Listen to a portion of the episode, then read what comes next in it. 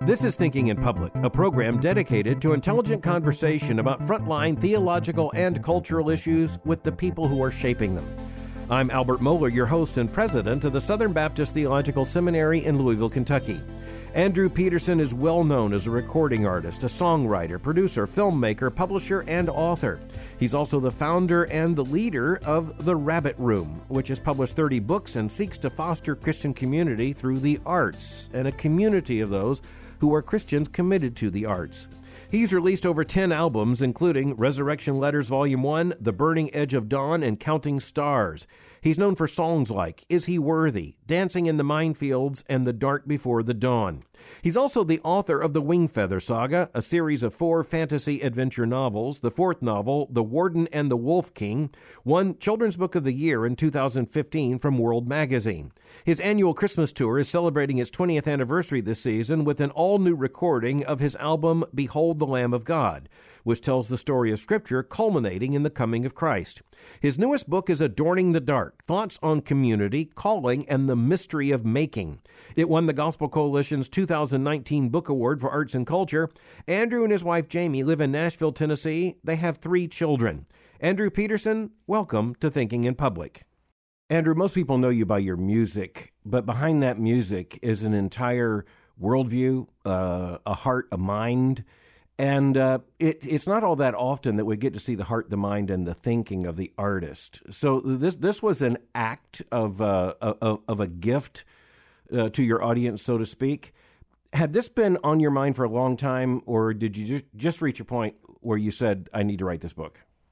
Well, I you know I I have been um, sh- my imagination has been shaped by a few books on what kind of creativity and faith and how those things work together. There's some really great ones like the uh, Mind of the Maker by Dorothy Sayers and Walking on Water by Madeleine L'Engle, and even even the Tolkien essay on fairy stories is a is a kind of towering uh, work exercise in like the theology of storytelling and that kind of. All those things have shaped me, and I've thought over the years that uh, you know, oh, it would be fun to write a memoir that kind of not only was about like the the a theology of creativity, but like a, a, a, story that showed here here's where I screwed up and here are the things that I learned. But then uh, every time I thought of it, I realized that I was I uh, I didn't really have enough to say. You know what I mean? Like I was it just didn't feel like I was uh, had enough under the belt yet or something. And so um, I guess it was about five years ago. I went into the studio and uh, and was make about to make another record and um, didn't have enough songs and was in that you know in the middle of that white hot panic uh, of people waiting on you for something you know uh, and so right. i decided as a way to kind of like shake loose the writer's block uh, I, I decided to just journal in real time exactly what I was feeling, like the internal struggle that comes with trying to create something. And so I just journaled enough to kind of get the the you know the car push started and then you know I finished the album and forgot about it. And just a few years ago I looked back at that journal and thought to myself, "Huh, I don't remember ever reading a book on the creative process that was as frank about the the fear and the the voices in your head uh, that kind of wrestled with what it mean, means to be an image bearer uh, who's trying to create stuff. So I just decided that was maybe it was time to to give it a go. Um, all that said, I've never been so scared for a book to come out. And you're scared because it's an act of exposure. Yeah, very much so. Yeah, it was. It's like with my songwriting is has always been pretty pretty confessional. Um, but it, you know, I'm still kind of uh, dressing it up in a song. You know, it's poetry and right. music. Um, this felt like it was just like well, here are my thoughts for better or worse. Um, and I, I, hope, like, if, if people hated the book, then I, then I would it would be harder to distance myself from it. You know. I have never written music, uh, but I have written millions of words. And uh, uh-huh. there's one anecdote in, in your book that caught me by surprise because I identify with it immediately. You had written some words to yourself, and your parents found them years later and read them. And mm. you said you felt naked and uh, I think that's the exposure of every author or artist. It is that at some point, until you are ready, anyone else seeing this uh, in the creative process is an act of exposure. Yeah, very much so. Um, and you know, it's uh, it's it's scary. It's this weird uh, battle between there's there must be something in us that wants to be seen.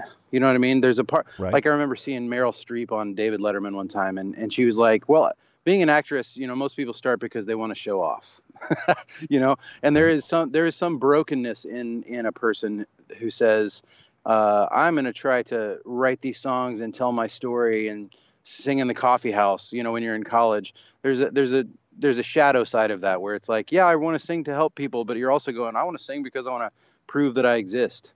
Um, and so I think over the course of a long career, the Lord kind of redeems that stuff. Like he kind of he, he, like slowly helps you see like what what art is for. And so uh, it it moves from being uh, like too confessional. Like, uh, the, you know, I'm sure that you could look back, as I could look back and see moments 20 years ago where I was like, wow, I kind of overshared right there. I don't. I think that was more for me than it was for the the listener um, or the audience.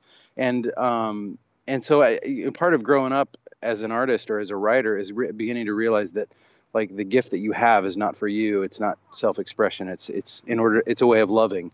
And so uh, I guess that's the thing is like the the exposure the the the courage that it takes to like bare your heart is uh, it can come from either um, kind of a barreling into the room like a bull in a china shop and saying, "Look at my heart, everybody."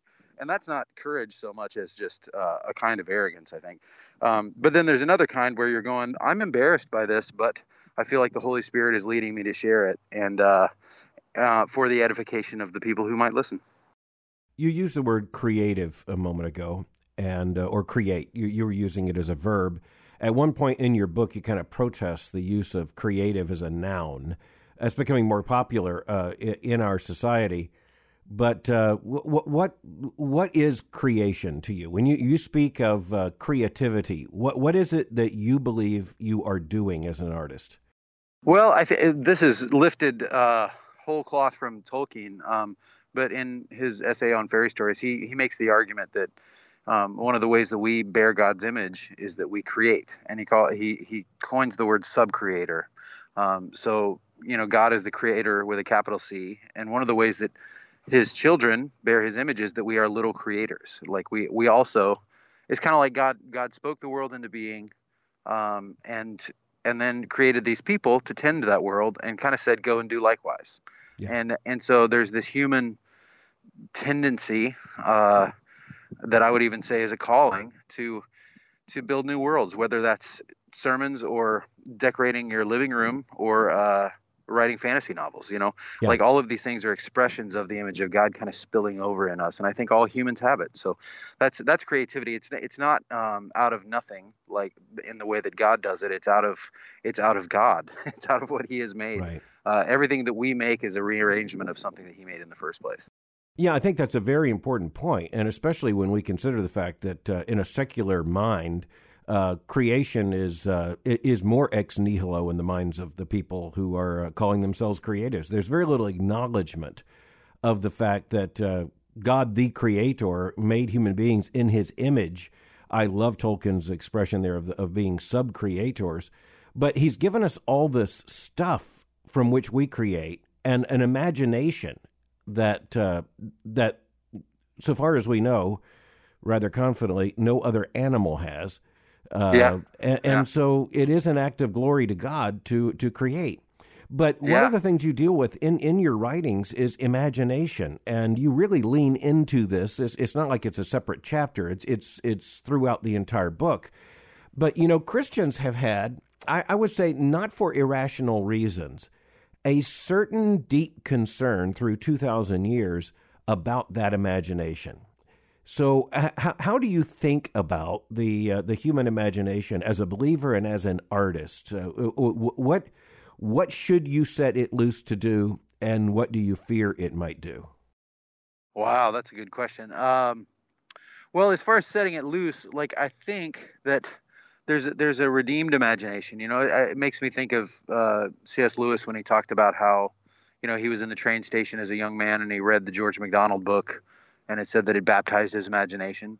Um, that you know, our, the imagination, I I can speak from experience. It can be polluted with some pretty terrible things, and uh, and uh, it's a muscle that, in a sense, that that you can exercise, or or it can kind of go into atrophy.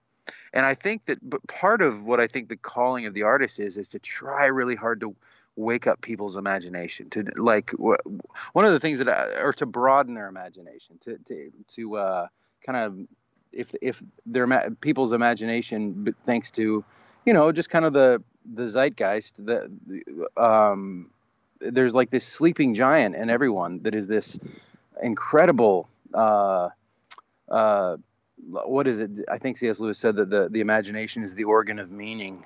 And uh, and so there's this sleeping giant in everybody that that can um, if you if you let it broaden your imagination help and fill you with wonder. And i think wonder is one of the things that points us to christ um, yeah. like really looking at the world for the amazing place that it is. And so i, I think that's that's the thing is like um, imagination as we all know can be used for good or evil.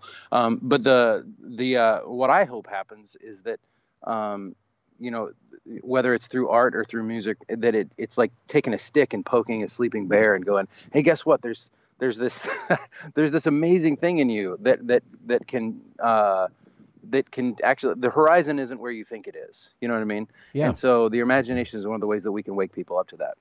I, I think we have to acknowledge we're having this conversation in the middle of uh, contemporary English speaking evangelicalism, which is a subset of, of Protestantism in the English speaking world mm-hmm. uh, which is a subset of the Reformation, which was very concerned about the imagination. Uh, uh-huh. Because uh, the, the Roman Catholic tradition, especially medieval speculation and uh, the encounter between the East and the West, uh, I mean, you, you have been in many places, I know even from reading your book, where you can see evidence of the uh, imagination among Christians uncontrolled. And so hmm. you, you had in Protestantism a, a, deliberate effort to try to control that imagination. I think it's been mm-hmm. extremely successful. I, I, think we have produced a generation of evangelicals that uh, has a very limited imagination or thinks it has to have an imaginative life separate from Christian discipleship. And I think that's oh, a great yeah. tragedy. Uh, yeah. You clearly yeah, see it I, otherwise. No, I, no, I think that's I think that is uh, definitely a tragedy that the uh, that we have divided those things. You know that, and that honestly, I tell the story in the book. That was one of the the problems that I had with Christianity as a young man. Um, like as a pastor's kid, uh, growing up in the South, and you know a pretty conservative evangelical tradition. Like uh, there was this hard line between uh, all the things that that that I was drawn to and my, and Christianity. And so right. it was it was as if the the church just kind of like um, put up with movies and music and songwriting and whatever. They're kind of like, well, those things are nice, but that's not the important thing. The important thing is over here. And so the, the slow realization that that you know every molecule in the universe belongs to the Lord, and that that that we are. Uh, that there is a seat at the table for the nerdy kid who likes fantasy novels. That was the thing that I didn't know as a kid, um, and it was because people were so wary of, sure. of, the imagination. But a redeemed imagination is a powerful thing, you know. And well, so, and a uh, necessary uh, part yeah. of what it means to be the Imago Dei. Uh, I mean, yeah. eventually, uh, that imagination in in my theological anthropology, uh, uh-huh. I think that imagination, uh, to kind of misquote Dorothy Sayers, will out. It, it's, yeah. go, it's going to come out. The question is whether uh-huh. it comes out in a healthy way or in an unhealthy way. By the way, one yeah. of my favorite anecdotes in your book, because this just makes perfect, perfect sense to me, uh, is the fact that your grandmother was confused about your reading anyway. Ah, that's right. That's right. Yep. She was. Uh, she asked me what kind of books I liked, and I said fantasy novels, and what she thought I meant was romance novels. so she was very worried about me. Um, but yeah, there was this. There was for sure this like hard divide. And you know, I've gone and played. Uh, I play in England and uh, Sweden and the the UK in general a fair bit. And you know, there seems to be over there people there can be uh, a real wariness to the arts. Like yeah. the arts are kind of like seen as like, well, you know, okay, that's great and all, but what we've got to do is we've got to, you know, you know, preach the gospel, and there there can't be any questions. There's just got to be this straight straight thing. And and I get it. Like I, I understand. Like there we do need that too. Uh, but to but to err so far on that side that the that it it just sucks the color out of what it means to be a Christian or or the our ability you know our ability to exercise that that muscle of imagination and yeah. wonder uh, is a is a sad thing to me. You know, so I kind of want like want to push back gently and say, hey, we still need songwriters and artists and filmmakers and these things like that. That that's it's one of the ways that that God is is calling to us. You know. Yeah, I found and myself. So uh, that's uh, I guess that's yeah. the, you know. Go ahead. Go ahead. No, I was going to say I found myself uh, in in one of those moments that became a parable. I was in Dresden in Germany, and I was with a group of evangelicals. I was actually giving a lecture on um, the Protestant Reformation and the Revolution in art. And uh, so we were in an art museum. After that, we went into a, uh, a, a church, and the church had a Madonna. And uh, so I was uh, in a discussion with a, a, few very intelligent evangelicals about why evangelicals have been concerned about the Madonna, but at the same time, artistically, it was an incredibly compelling moment. Uh, mm. Even just in the history of Western art, know, knowing what this Madonna meant. And so we were we were kind of working towards how are we going to think about this when another woman came up beside us and then pulled a veil over her head and bowed down to it. And then immediately mm. we saw, okay, this is like a parable. It, so you mm. can understand why the Reformation Puritan tradition recoils yeah. at that and says none of this. And uh, uh-huh. and so I think there's a, there's at least a lingering part of that. But but some of it began to sneak back in, and I don't I don't mean uh, in the visual arts uh, and uh, and depictions of the Madonna. It began to sneak back in in imagination with uh, John Bunyan in Pilgrim's Progress mm. uh, in the mm. English speaking world. And so before that, you'd be hard pressed to find a Protestant exercise uh, in uh, any kind of allegory or imagination. And it's very restrained. You know, it, yeah. it, it's explicitly in biblical categories. But, you know, uh, Pilgrim's Progress became one of the three books that almost every reading literate family in Britain had. It, it began to shape the Christian imagination of Britain. Wow, that's that. See, that's cool. I did not know that. And was was Milton after Bunyan? I don't know the timeline. Well, you can say that in the flow of Western history, they're basically contemporaneous. Okay. Okay. Yeah, because I would say the same thing about Milton. Because he, was he was Milton Catholic. Uh, Milton was Anglican. Uh, was, and, yeah, that's yeah, what I thought. Yeah. yeah. Interesting. And, and uh, um, the the, th- the point there is, by the way, that uh, that Milton was read by fewer than Bunyan. Uh, but, but English professors love Milton far more than Bunyan. I, I happen to like Milton way more than Bunyan too. I'm no expert, but uh, allegory always makes me fall asleep. Um, as soon as like it's funny, uh, whenever people call the Narnia books an allegory, I always kind of stop them and go, no, no, no, that's not allegory. It's not allegory. It's not the same thing. Uh, just because as soon as I feel, I sense that, well, here's a menu, and each each each of these things is going to represent right. another thing. Right. Uh, it just kind of like the storyteller in me kind of snoozes. But uh, I I'm a, I'd never considered that before. I didn't know that that um, that was one of the first works of imagination, and it really does work on the imagination. Like in it, like I know that there are plenty of things from Pilgrim's Progress that have uh, entered the language. You know, um, yeah. I, uh, like. Uh, yeah, that's fascinating. Well, just so, think in the imagination so, yeah. of that book, just think of the fact that the entire point was that Bunyan wanted his readers to see things, to have hmm. pictures mm. in their mind, uh, yeah. in the characters and, and in the stories. And um, by the way, I think Jesus intended that, for example, with the parables. Yeah, uh, he wanted he wanted his hearers to see things, and uh, that can be a dangerous power. It, it it it obviously calls for Christians to think it through carefully. Yeah, I think so, um, but not so carefully that like you you err on the side of just not doing it at all. You know what I mean? Like I, I think yeah. I think that's the scary thing. Is it's scarier to me to imagine people going, well, the imagination can be used for evil, so let's just not use it at all. that that feels like a more dangerous position than, hey, this is this thing that God that is a part of who we are as image yeah. bearers. Let's let's use it and trust that the Holy Spirit is going to do His work in us. You know, that, that was like when I wrote my fantasy novels. That was what I tried to do was sit down and go, I I don't want it. I don't want this story to be an allegory.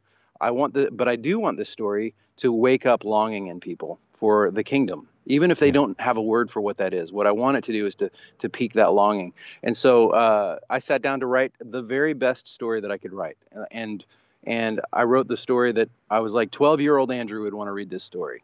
Um, dragons and sword fights and big adventure and all that kind of stuff. And then I, it was a daily act of trust that somehow or another, I'm I, the Holy Spirit is a better author than I am, and no, so I'm going to allow yeah. Him to kind of guide me through this process. So. You know, it's very interesting that you mentioned 12 year old Andrew. And at one point, you mentioned 13 year old Asher, your son, uh, writing uh-huh. a song for him.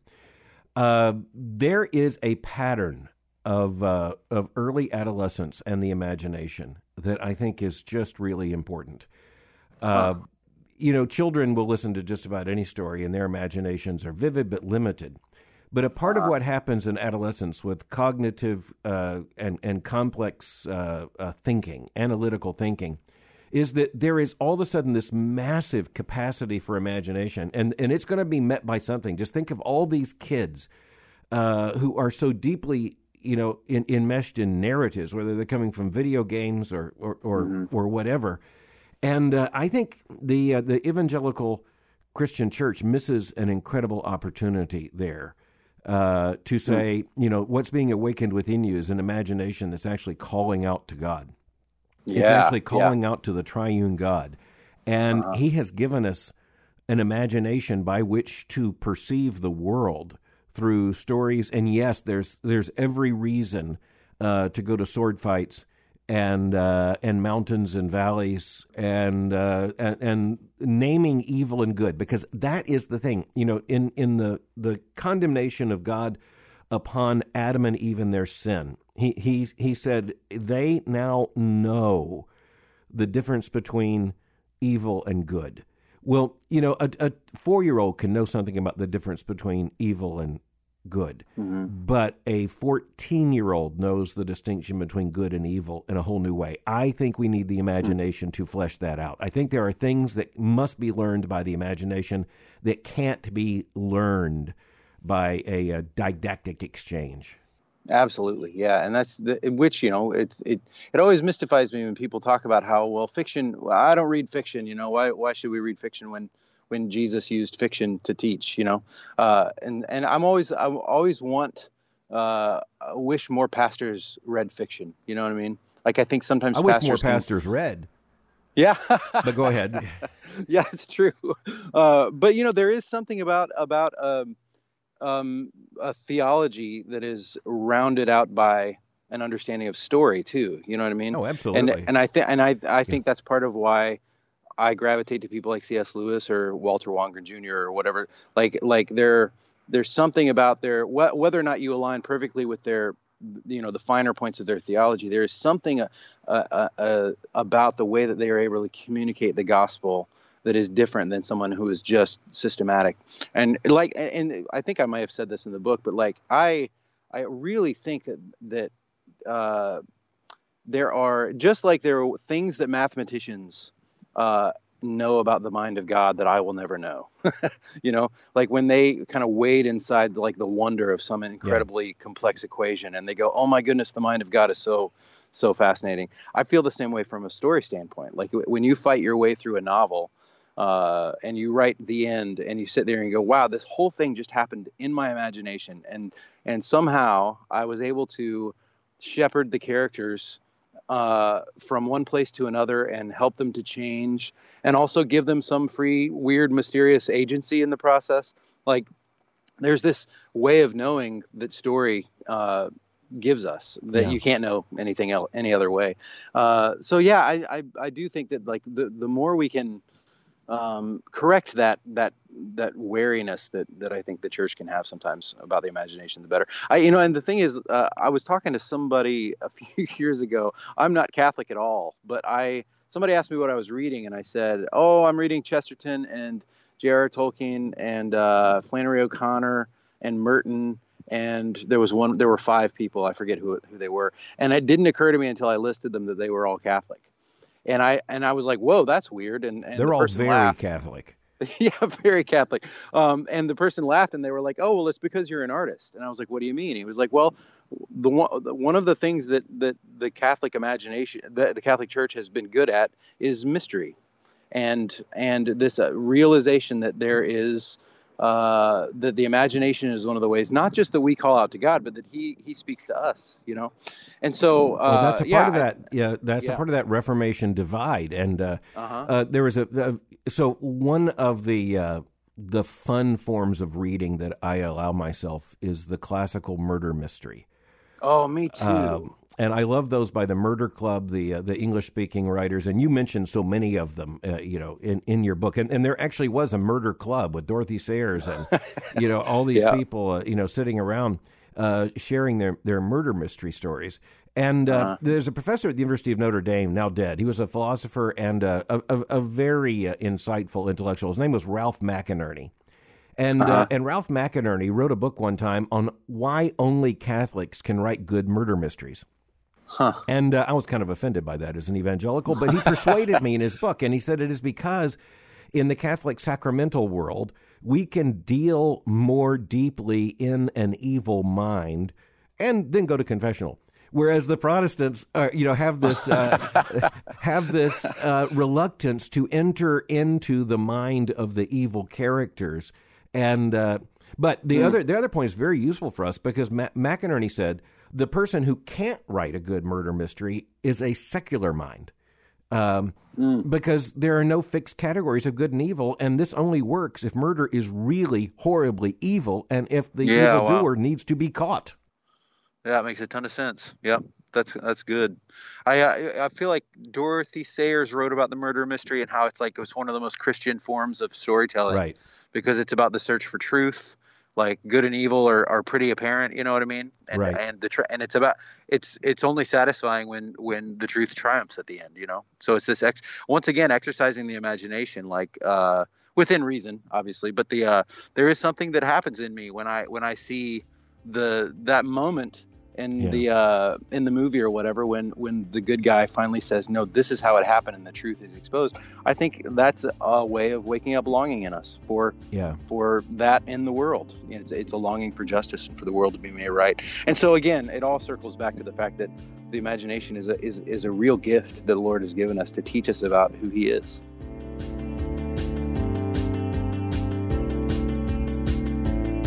Well, let's face it, it's not that often that Christians have the opportunity to talk about British murder mysteries and the use of the imagination in sword fights and fantasy novels. But that's exactly why I've been looking forward to this conversation with Andrew Peterson, and it's exactly why you're listening to it right now.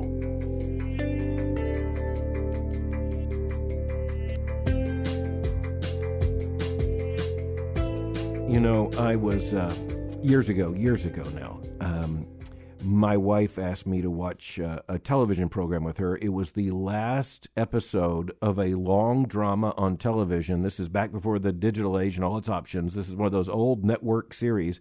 It was called Saint Elsewhere. And oh i it- remember that show yeah, it was about an urban hospital. It had all these finely drawn characters, and uh, it, it, it, was, it was actually very well written by the standards of the day. And uh, it went on, went on for years, and all these moral dilemmas and all these. And, in the structure of the story was the fact that there was this one doctor who was a widower, and he had a little boy who was about ten or twelve years old, who was uh, severely autistic. And so the boy was often in the background, and then when they'd have a family scene, you know, he'd be there, but he was disconnected from the family. Cute kid, but just just profoundly autistic. And uh, the series' final episode was uh, was well advertised. Everybody knew this was going to be the end of the story, and so uh, my wife and I sat down to watch it. And we got to the very end of the story, and it had always opened up with the hospital in a snowstorm in Boston and uh, and that's what it closes with, and it's one of the most unexpected emotional moments of my life engaging culture. I would say. When all of a sudden it turns into a snowball, um, one of those things you shake and the yeah yeah, you- yeah. you know it, it it falls, and the hospital is a building inside this snow dome, and uh, all of a sudden you see the autistic boy holding it and the entire series had been in his mind when it appeared that he was disconnected from wow that is great how did i never i've never heard that that's amazing well you just need to watch the last Yeah. few seconds and i realized it just it really had a powerful impact on me. I mean, I I don't quote anything from television, but here I am. And it's because I realize there isn't a person around us who isn't fueled by that imagination. That mm-hmm. imagination will out. It's it's there, and yeah. uh, you know you in your in your book there are two huge questions that, that you deal with. I don't think you answer either one of them to my satisfaction. So that that's why I'm looking forward to this conversation. I get to, I get to pray. No, I, I, this is the fun thing. No no author can say everything in the book, so I get to ask you what you meant. So sure. uh, one of them is I really appreciate the distinction you make between Christian art and art by Christians, but I think you're amazingly honest. I mean, it's it's not an elitist dismissal. I mean, you have some moments of that. but uh, and and thankfully so, I would say. But uh, but when you talk about the difference between Christian art and um, and and Christians who are artists, uh, is that an absolute distinction? I mean, I, I, I, I know in your work you want your work to be judged by the standards of of, of music, but most of the people who listen to you are uh, are Christians. How does how does that yeah. work? Well, I think what I was going for in that in that description was was kind of confessing the fact that when I first moved to Nashville 22 or 3 years ago whenever it was, I you know, I think it was cool to say I'm not a Christian artist. I'm an artist who is a Christian. You know, I'm a, I'm like I'm a plumber who is a Christian. Uh, uh you know, there's no Christian pl- plumbing, so you know, it was that kind of like oversimplified uh, way of looking at it. And I, I, think that was what what never set right with me was I was kind of like, yeah, but I am actually singing about Jesus most of the time. like like there is some, there is a difference. Like there's a difference in calling there's a difference in execution like like you know you, if you're loving your audience well then you have them in mind so i have a listener in mind when i'm when i'm writing a song and and uh and i and i began to notice it a few years ago when you know i have you know i go to church with people who play who have mainstream music careers and go out and play country music or bluegrass or pop music whatever it may be who are you know faithful members of their church and serve in beautiful ways but their music isn't necessarily explicitly about the gospel and i think that's okay um, if, if that is what God has called you to do. But I never felt that way. I always felt like, oh no, I mean, I don't try to write about Jesus. This this is just a story that I cannot not talk about. Uh, eh, and I think that's just because that's the peculiar calling that God has given me. And so that so that made me feel a little disingenuous when I would say, well, I'm not a Christian artist. I'm an artist who's a Christian. But I'm kind of like, yeah, but I am playing in churches and I am like trying to tell the gospel story in the most creative way that I can. And so, uh, anyway, I think it was a, a combination of going and seeing like we were in France a few years ago, and I saw Notre Dame before it burned, um, and yep. and you know listening to Bach and and things like that, and I began to realize like there is nothing wrong with uh, Christian art. Uh, there's nothing like a, uh, in that in that dichotomy between I'm I'm not a Christian artist, I'm an artist who's a Christian. It kind of like th- there's some snootiness in it where it's like well christian art is lower somehow and man i just i just don't think that anymore i think that like the church is responsible for some of the greatest works of art the world has ever known so there's no reason whatsoever for a christian to be embarrassed about the art that the church has produced i think that um, that the contemporary art can be deserves some of the criti- the criticism that it gets. Um, but if you look at the church as a whole, it's kind of like no, the, the the Lord has used the church to to bless the world and the arts in in many ways. So it kind of changed my thinking and made me go, I am uh, an artist who is a Christian who is usually trying to make Christian art. Is the way that I kind of landed on it. Like it it's a combination of the two things. And you know, there's a part of art history here that is is really important because uh, throughout the history of uh, of Western art, most art was produced by patronage, and that patronage was explicitly Christian. So, uh, and not just the popes; it was also the, the nobility and the aristocracy that had the money to commission art uh, in a deeply um, a, a, deeply Catholic world. In particular, they would often do this because it was uh, believed to be an issue of merit and uh, and also uh-huh. of of of supporting the church and Christianity. So Christianity, in one form or another, poured untold trillions of dollars into art. Yeah. Christianity doesn't do that anymore. Um, right. There, has been this split, and so there there is no massive, overwhelming patronage of the the arts uh, in the Christian world, and so now we're in a consumer art world. That's a that's a very different thing.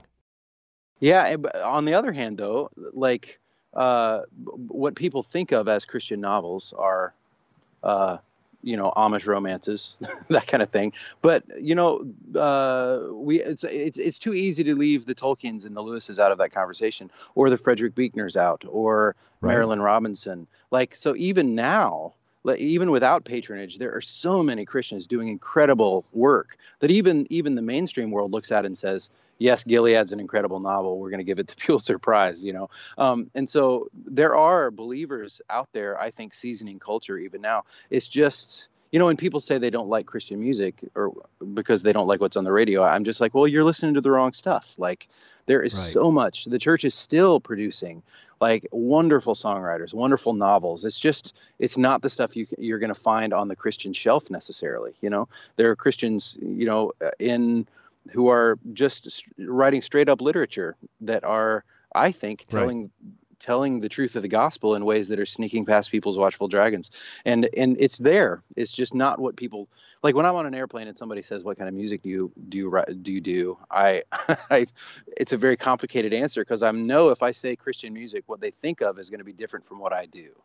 Um, and i think christians are in the same boat that they they tend to go oh christian music? You mean like you know fill in the blank radio station or popular or whatever? And it's like man there's just countless genres underneath it. You know they're, they're um, artists just because you haven't heard of them doesn't mean they're not doing good work.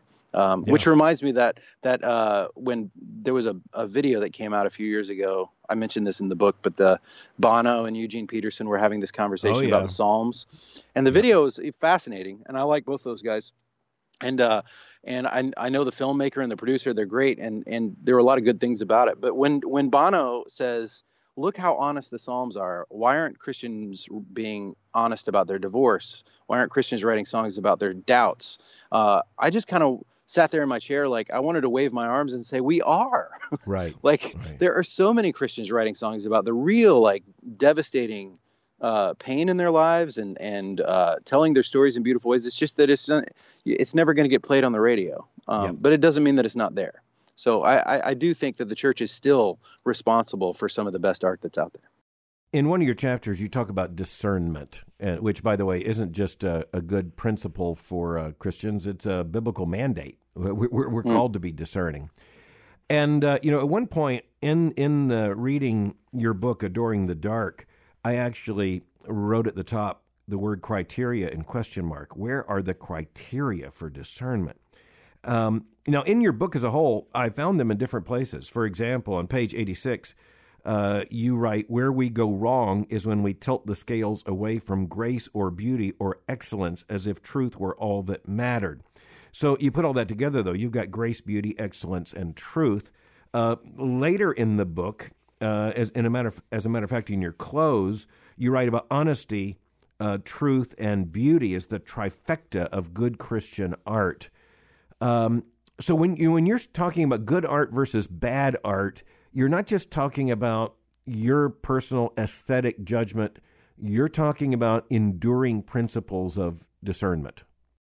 Yeah, I think so. Um, uh, and I think that was like the the honesty, truth, and beauty thing was was an attempt to get to get to the bottom of why certain people's work got to me and right. uh, it was Rich Mullins in particular. But I think that, that that principle applies to the hymns that I love the best. I yeah. think it applies to the, the novels that I love the most, and uh, that thing. And and and do you want me to get into the honesty, truth, and beauty thing? Absolutely. The, I mean, I can I can explain it, but the the the I when I thought about what ca- so captivated me about Rich Mullins's music when I was 18, I think maybe 19 years old, uh, and you know was a nominal Christian and believed in God, but just had didn't realize how much he loved me. Um, I I heard Rich's music and it just completely changed my life. And and so I've spent the last 22 years trying to figure out like what was it about this music that got me. And and what I landed on was that it was it was Rich's gritty kind of earthiness, his honesty, uh, the fact that he was willing to sing about his own doubts and his own sin, um, but he didn't stop there. It wasn't just Rich going, "Oh, is there a God?" Uh, it was a wrestling. It was more like Jacob and the angel, you know. It was like uh, those questions. Rich's doubts were always aimed at God Himself. It wasn't just like I'm flinging my doubts into the world. And as my my friend uh, uh, pastor in Nashville says there's there's faithful doubting and there's unfaithful doubting. You know, right. Um, and, and there, the faithful doubt is the kind that where where you go, God, I, I don't know, but I uh, like uh, uh, I believe, help my unbelief. That's faithful doubting, you know. Yeah. And so, uh, so it was this like w- willingness to be completely honest with where he was, where relationships with, you know, he would throw the name of a town or a city into the story, which would suddenly ground it in, oh, there's a timeline here. Like Rich isn't just being poetic; he's actually yeah. talking about his real life. And so there was an honesty there that got my attention. And then it was uh, beauty because he was a craftsman and he was a student of good songwriting, and he had this crazy good gift. Um, uh, he had like a Chestertonian wit coupled with this like real ability for poetry, high poetry when he wanted to. And so he he was like a craftsman when it came to songwriting. But then it was not just that; it was that he was also a student of Scripture. And so Rich knew the Bible really, really well, and those and Scripture shows up in his songs time and time again. So if you've got in one song somebody singing about Kansas and their own struggle with doubt, and it's written like as well as a James Taylor or Paul Simon song, and you can tell the guy's been reading his Bible. I think that there's just something about that those three things together that if you take just one of them away, uh, you know, if you take the the scripture part out, what you've got is is good pop music. You know, it's like Paul Simon yeah. who does you know write with beauty and he's very honest, but there's no like really grounding truth of scripture in there. Or if you just have, if you take out the uh, the uh, the honesty and you've got truth and beauty, what you've got is a lot of the old hymns, which are really fine, but I think that they're losing the ones that really get you is when you hear about how you know the guy that wrote it as well with my soul wrote the song after his family died you know um, uh, you get this like groundedness in these songs that is really amazing. Or you can sense whenever you sing the line "Prone to wander, Lord, I feel it. Prone, yeah. prone to leave the Lord I love." That that guy knows what that feels like. Absolutely. you know? Yeah. And so so there's this honesty that's really there in some hymns that is powerful. And so and then if you take out the the excellence or the beauty and you've got honest songs that are scriptural, then you've got, you know, kind of so-so Christian art. You've got the stuff that is kind of uh, the stuff that we think of um, when we roll our eyes at some some stuff. Yeah, can I offer a, a theological perspective on this?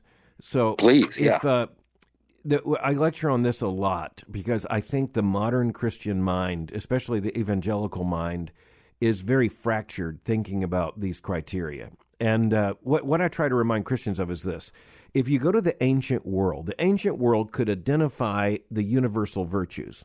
The ancient world could identify goodness as one of those virtues, beauty as one of those virtues, and truth as one of those virtues. But in the uh, in the ancient world, that fitted within the context of uh, polytheism. And so then there's a God of beauty. Uh, beauty comes from that God. Uh, there's a God of goodness. Goodness comes from that God. And and so uh, you, you ended up with uh, with the division between these virtues. And and so a lot of Greek tragedies and and, and when you read these ancient Greek works, they are brilliant. Um, uh, Aristophanes, you can go, you just go back. They're, they're brilliant, but but there's no resolution. But what Christianity brought was theism, monotheism, mm-hmm. and uh, there aren't three different gods. These aren't isolated virtues. the The good, the beautiful, and the true are actually united in God, which means that they are indivisible because God's indivisible. So nothing can be true that isn't beautiful. Nothing can be beautiful that isn't true. Nothing can be beautiful or true that isn't good. And so the Christian task is to hold the universals together. And so I, I, I think that, that uh, that's very consistent with what you're arguing here. But I, I, I think that uh, when you're looking at Christian kitsch, you're looking at something that if it's not really beautiful, it's also not really true. Uh, you know, uh-huh. uh, portraying Jesus as cute is probably not a good theological idea any more than it's uh, also not a good artistic Aesthetic. idea. Yeah, yeah, yeah, sure. That's that's so true. I don't even know what to say except right on. um, well, I think five. I think your work's yeah. consistent. I think your argument's consistent with that. Yeah, yeah, yeah. Well, I hope so, and I and I think too that there's a, and you're way smarter than me, but like there's a Gnostic thing too that that can happen where um, there's something about the the title of one of Rich's records was "Winds of Heaven, Stuff of Earth," And when I think of his music, I think of the fact that there's this, uh, there wasn't a hard divide between uh, earthy, gritty things. Matter mattered in Rich's songs. You know what I mean? Yeah. And so something about the groundedness Absolutely. of who Jesus was, you know, the fact that he took on flesh and dwelt among us, uh, uh, means that flesh matters and uh, trees matter and the world and all of its beauty matters and what we're headed for is this new creation that matters and so uh, like it, there can be this tendency in some christian art to to to kind of shake off the husk of of this this earthly coil and only sing about these cerebral things you know these ideas without ever really grounding them in oh this thing happened to me the other day at the post office you know and I, and I noticed that as even as a boy um, uh, listen to my dad preach, like, you know, I could kind of zone out when he was digging into some scripture. But if dad had an anecdote that if he, if he was ready to tell a story about something that happened at the feed store, um, you could feel the air in the room change, you know, um, because we all know instinctively we live, we need these ideas to be grounded. We need them to matter in the feed store just as much as they matter in church on Sunday morning and uh, right. as, as they do in the new creation. So, so to have Jesus like completely embody all of those three things truth goodness beauty and this the grittiness of like real life like walking through galilee um, getting dirt between his toes that kind of thing is just there's nothing else like it you know there's no other religion that can that can wrap those things up in a person yeah. uh, in that way and so so we we have this wonderful model of of of uh, how to also try our best to to to incarnate the works that we do. You know, the the sermons that we write, the paintings that we paint. We have this like um, permission, so to speak, to uh, to shoot for all of those things um, in the work that we do, and trust that God is going to use them for His glory. When I read your book, I associated with so much of it, but when I read your work here uh, in this particular book, uh, "Adorning the Dark," and and I look at it and I realize Andrew Peterson and I've been reading the same books. We've been we've been looking at the same uh, art. We've been uh, we've been excited by the same stories, but they the stories come out of Andrew Peterson. They don't come out of me in the same sense. God's given you a gift for all of this to be translated into new stories that are telling the old story, and uh, and that that gives me great joy. But what causes me horrible concern and I, I, I, guess I'm speaking here mostly to Christians and Christian parents through this conversation.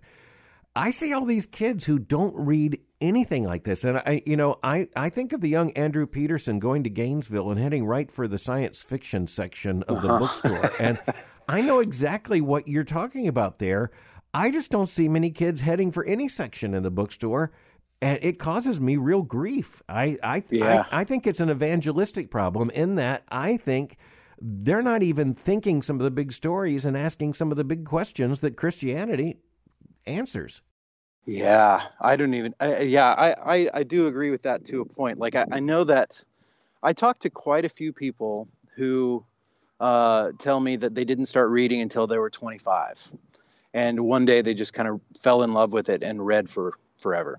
Um, there's a, have you ever heard of a guy named James Rebanks? He's a shepherd in the Lake District of England who wrote a book called The Shepherd's Life, and it's this very like uh, Wendell Berry-ish kind of book about community, and it's his memoir about his story as a as a you know you know 500 years his family's been shepherding in in this part of England, and uh, and how he said that like as a kid he looked down his nose at anybody who read books he just he just didn't he, like people who read books are the people who leave our community you know and go to oxford right, or whatever right. and then he got mono i think it was mono his senior year and he didn't have anything to do but read and he fell in love with reading and ended up at oxford and then came back and so I, I do think that like it can feel like uh, all these kids they're not reading anything and i think there is a lot of truth to that but I, I'm, I'm a little hopeful that uh, that there is like there it is a dead end. Like the the social media stuff, like they're um, you know, if they survive the, the the craziness of high school with social media, there will come a day when they'll be like, uh, wh- what are these books that everybody's always talking about? Or uh, you mean there was a book that inspired Star Wars uh, by Edgar, Edgar Rice Burroughs that was 100 years old? You know, I just do think that like books aren't going anywhere, and and I think that we are uh, creatures that are hungry for good stories and when we don't find them elsewhere i think that eventually you're going to land on a book. Not necessarily everybody but but like uh, i know for myself my three kids my my middle son was the one son who who uh, didn't read a ton, and uh, and I just one day had to be okay with it. I had to be like, you know what, you may not love reading like I do, but you can build an Adirondack chair out of cedar, yeah. and I can't, you know. And so uh, more than just uh, encouraging kids to to read as if that's the only thing, I think really the thing is in a world that is so screen oriented, is just getting them outside, is getting them in contact with with with the dirt and with trees. And uh, uh, I just think there, there's this great book by uh, a guy named Arthur Boers. I don't know if you know him, but he, he wrote a book called Living into Focus. And I think I mentioned this in the book that where he talks about focal practices. This idea that if you were a person who spends a lot of time in front of a screen because of your job, then it is just crucial as a as a human, as an embodied creature, uh, to to put into practice things in your life that are gonna connect you with creation and with wonder. And whether it's hiking or biking or gardening or beekeeping, whatever the thing may be, like don't forget, you know, while as good as stories are, those stories are are not uh, are, are a part of this larger creation that that sometimes I think we forget about um, because we we have this amazing we have Disney Plus, you know. Yeah. so we forget that we also have forests. And you have Netflix.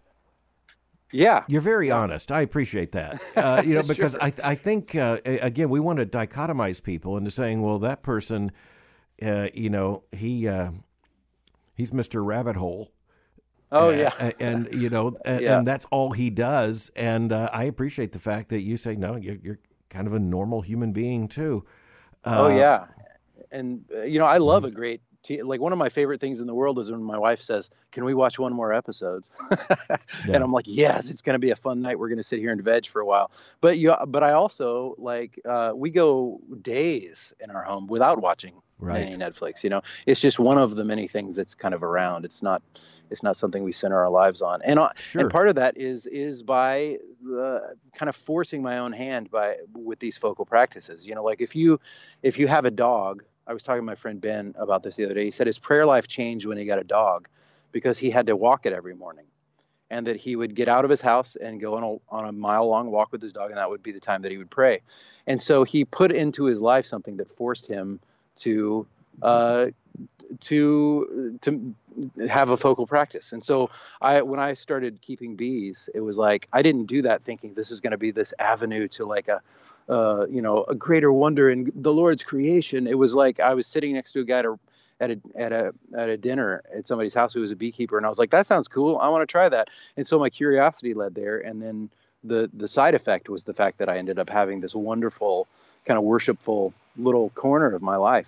And so if you have chickens or you keep bees or you have a garden or you're in a community of people who hike regularly, then it it it give it forces Netflix to to live in its own little corner of your That's life great. instead of being the the thing. So, you know, yeah. and the t- two more points as uh, time's coming to a close. One, one of them is the fact that you really talk honestly about the hard work of uh, of creating and uh, I appreciate that. I mean, you actually dwell on this repeatedly in the book and, uh, yeah. and intensely, where you know, uh, uh basically uh, going back to kind of a misquote of Margaret Thatcher here: a writer's one who writes, and one who isn't writing isn't a writer, no matter what you call him. Hmm. Yeah, I think so. I, I say somewhere in the book that a writer is is not even someone who writes; it's someone who finishes.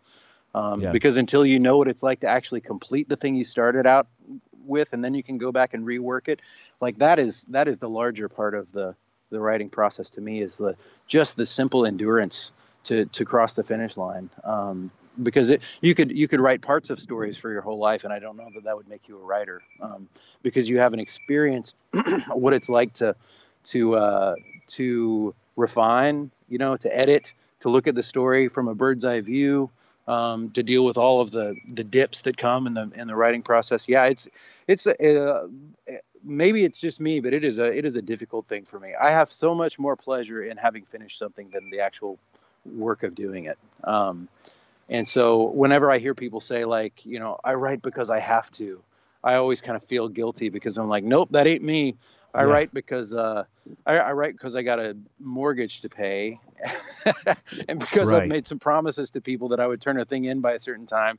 And there are moments where it's really fun, but for me, the real satisfaction is is when I'm finished with it and I can hand it to somebody, or I or I right. talk to somebody about what it's meant to them. You know, the, it's the the end game is my favorite part.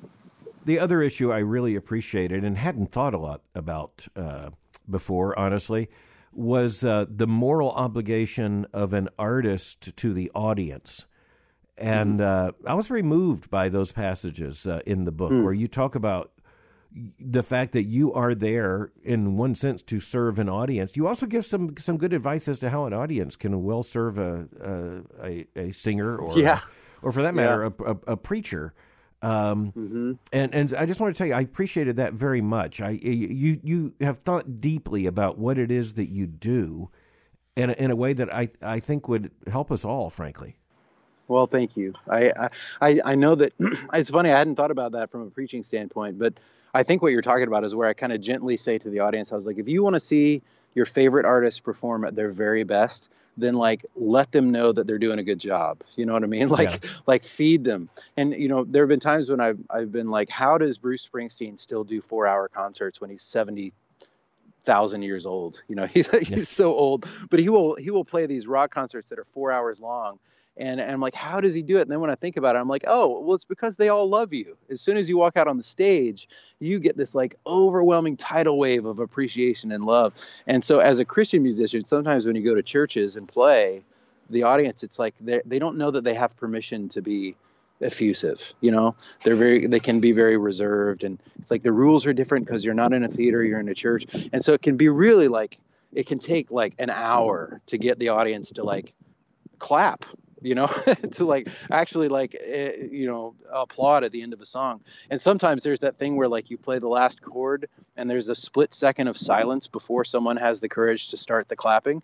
And in that split second, like the artist dies a thousand deaths. Like you you fill that little half second gap with all of the self hatred you can possibly imagine. Like, oh no, they hated me, and then they start clapping. You go, oh no, they actually like me. And so there's this like, but that doesn't happen whenever I'm playing at a at a uh, at a theater show, you know, or, or the audience is really engaged. Like it is just I get to love them and they're loving the people that are on the stage, and you end up with this really sweet experience. And from a pastor standpoint, I, I remember my dad spoke at homecoming, uh, or maybe no, it was the baccalaureate service when I graduated mm. high school. So we had, uh, you know, my little town in Florida. Um, which was you know fairly segregated, like most of the churches either were either black or white, and but they were all together at the baccalaureate service. And my dad had I had never heard him preach like he did that day, because wow. we had the like the Pentecostals were in the audience, you know, and the the black churches were in the audience, and there was just like some a lot of amens, and like my dad was so on fire. I was like, I've never seen him do this, and it was because he, we we work best when we know that we're loved, and uh, I think that that I like the days that I really believe that God loves me. Um, I think those are the days when I feel like I am most who I am meant to be, and so um, so you can you can love your if you want to see you want to see your pastor or your uh, your favorite musicians at their best, then make sure that you know they're loved. So, in keeping with that, let me tell you that uh, I have been deeply moved by and encouraged by your music uh, and your artistry for a very long time. And Thank you. That has uh, that has uh, created for me the great anticipation of having this conversation with you today. And I just want to thank you for the generosity of spirit by which you wrote the book um, and uh, by which we've engaged this conversation. It's been a real privilege. Thank you. Thank you so much. It was great to talk to you. I appreciate your kindness.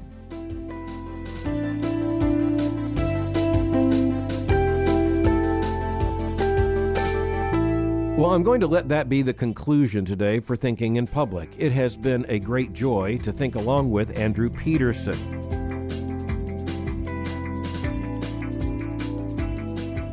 If you enjoyed this episode of Thinking in Public, you'll find more than a hundred of these conversations at albertmohler.com under Thinking in Public. For more information on the Southern Baptist Theological Seminary, go to sbts.edu. For information on Boyce College, go to boycecollege.com. Thank you for joining me for Thinking in Public. Until next time, keep thinking. I'm Albert Mohler.